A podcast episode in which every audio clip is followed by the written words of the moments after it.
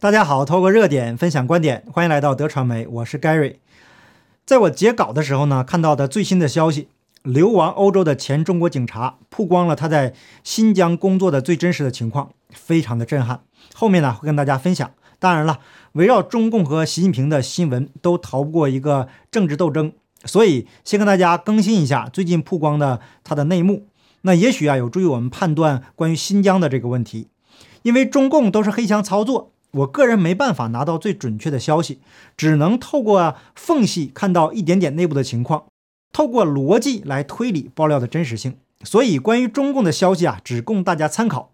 那昨天针对政变的传闻已经做了一期节目，今天呢又有了更新的消息。大家应该记得，在地球感冒以后，一尊去视察武汉，警卫人数非常多，三步一岗，五步一哨。后来从媒体报道的照片看到，一尊啊像个孤家寡人一样，非常疲惫地坐在椅子上。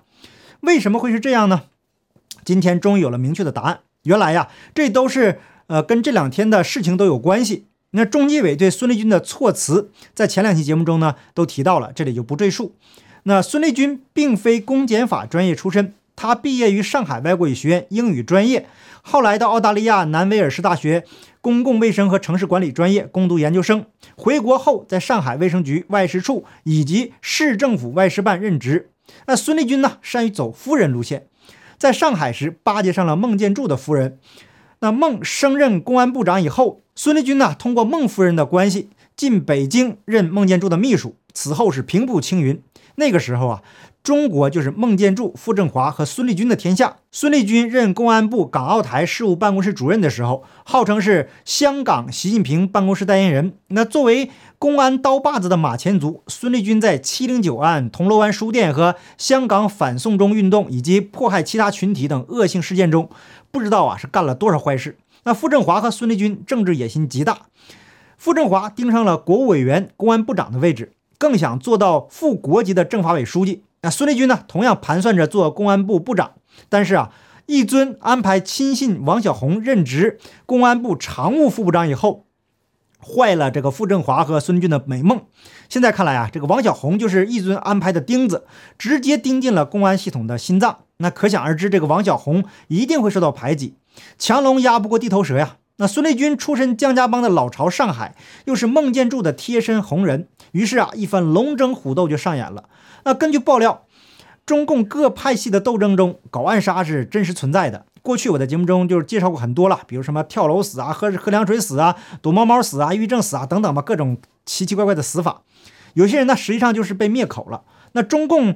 有些势力啊会培养死士，那比如把具有专业技能的死刑犯从狱中给调包出来，或者利用一些长期对政治对手不满的人，暗中网罗和资助他们充当刺客。那前江苏公安厅刑事警察总队总队长罗文进就是孙立军培养的一个死士。那爆料中说，罗文进在处级位置上十一年，那对于习近平的体制啊非常的不满。二零二零年武汉感冒以后呢，这个中共内部的传闻。一尊要访问武汉，反习派研判这个时候啊是暗杀习尊的这个最好的时机。后来呀，北京放风，一尊三月十七日要到武汉。实际上呢，呃，一尊为了防止意外发生，特意将日期无预警的提前到三月十日，并且将具体的日期告诉了亲信。刚从上海调到湖北的这个任书记的英勇英勇就义，大当时大家还记得哈，在一尊到访武汉以后呢，这个前后吧。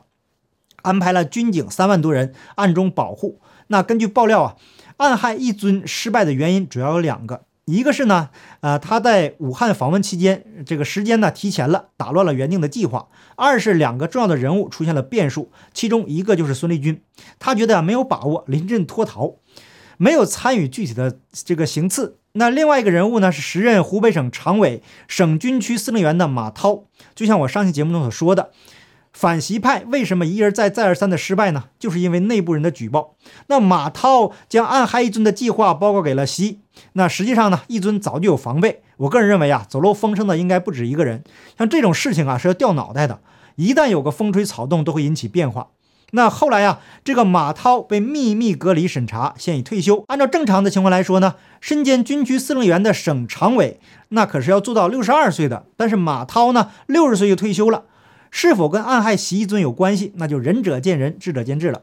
能平安落地呀，对于马涛应该是万幸了。那有爆料说，此次暗害习一尊的幕后支持者就是曾庆红控制的江派。那资金呢是由江绵恒提供，那孙立军等人呢策划的，龚道安、邓辉林等人呢提供了条件。那而罗文进和公安系统内的敢死队员就来负责具体的实施，钱和武器都已经准备妥当。但是因为前面提到的那两个原因，导致了这次行动的失败。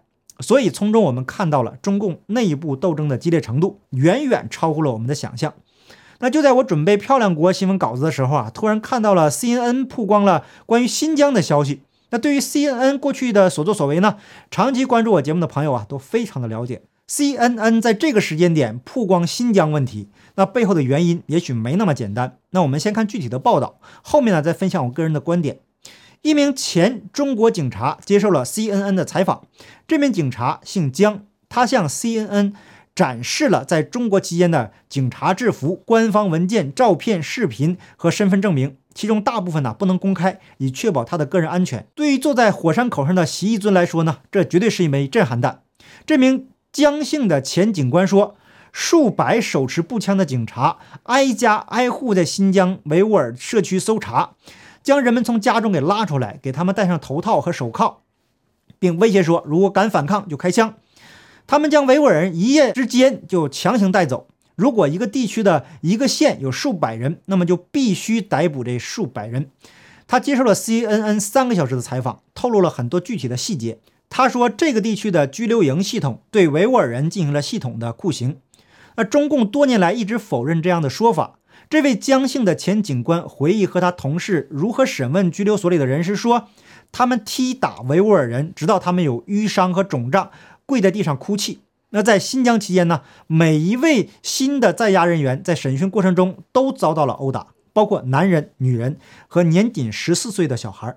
那对待每个人的方法都不一样，有的甚至使用电棍，或者是带锁的铁链。那踩在嫌疑人的脸上，让他们认罪，还有一些极端的刑罚呀，实在是太残忍。我这里啊就不具体的说了。那请到我的 Telegram 频道看原文链接。江姓的前警官说，嫌疑人被指控犯有恐怖罪行，但是他认为他参与逮捕的数百名囚犯中都没有犯罪，他们都是普通人。他说，警方看守所的刑讯直到嫌疑人招供才会停止，然后啊，他们通常被转移到另一个设施，比如监狱或者拘留营。因为翻译过来的，我个人认为呢，这里的拘留营指的可能就是所谓的新疆再教育营。那 CNN 说无法独立核实江的说法，但是他讲述的多个细节和他们采访的两名维吾尔人所说的经历相呼应。那江姓的前警官就说，他第一次被派驻新疆的时候啊，非常渴望去那里旅行，可以帮助打击对国家的恐怖威胁。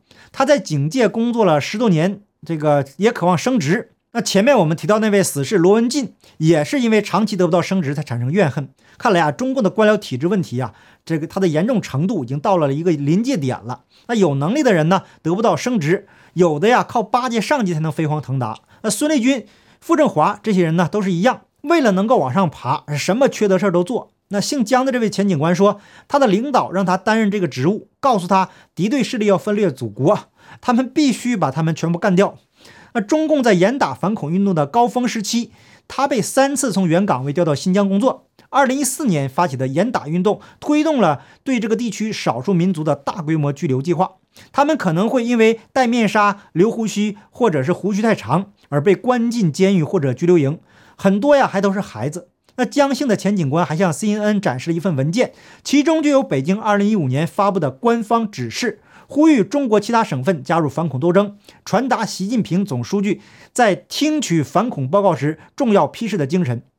但很快，这个江姓的警官对他的新工作以及镇压的目的就感到失望。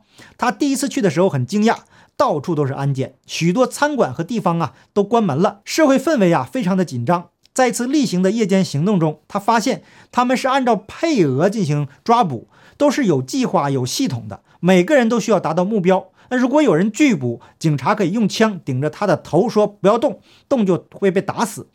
那警察小组呢，还搜查人们的房屋，并从他们的电脑和手机上下载数据。呃，另一种说法是利用该地区的居委会召集当地居民与村长会面，然后将他们集体拘留。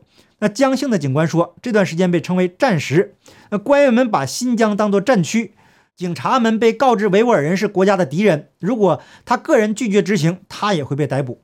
那江姓前警官就承认，在审讯期间经常不得不扮演坏警察，但是他说他避免了最严重的暴力行为，这与他的一些同事的做法不同。有些人呢认为这是一份工作，有些人呢就是精神病。这篇报道的主要部分呢，就跟大家分享到这里。那文章的后面呢，还有几个新疆人的口述，呃，基本上呢跟这位前警官的说法一致。具体细节呀，实在是无法描述，太残忍。啊，实际上啊，这些做法并不新鲜。这么多年来，中共的手段一直是用来对付呃政治犯呐、上访啊、维权还有法轮功群体。那中共的罪恶呀，早就是天怒人怨、罄竹难书了。尤其政法系统的一大批人，利用他们手中的权力是坏事做绝。但是啊，我们要注意。习近平打击新疆维吾尔人的时间点是二零一三年以后，我清楚的记得呀，在那之前连续发生了多起新疆维吾尔人制造的恶性暴力事件。后来传出的消息是江派培养的死士做的，那想要制造混乱，趁机啊打击习近平夺权。直到后来的天津大爆炸，这个两派啊斗到顶点。后来的事情啊大家都知道了。那中共内部的政治斗争呢，受伤害的却是无辜的百姓。新疆人确实是遭受了非人的待遇。那中共的体制下呢，培养的警察很多也都是没人性的，把残害同类当成是工作。你有些人呢，还跟精神病、变态一样，以此为乐。而中共一日不除，所有的中国人都将成为受害者。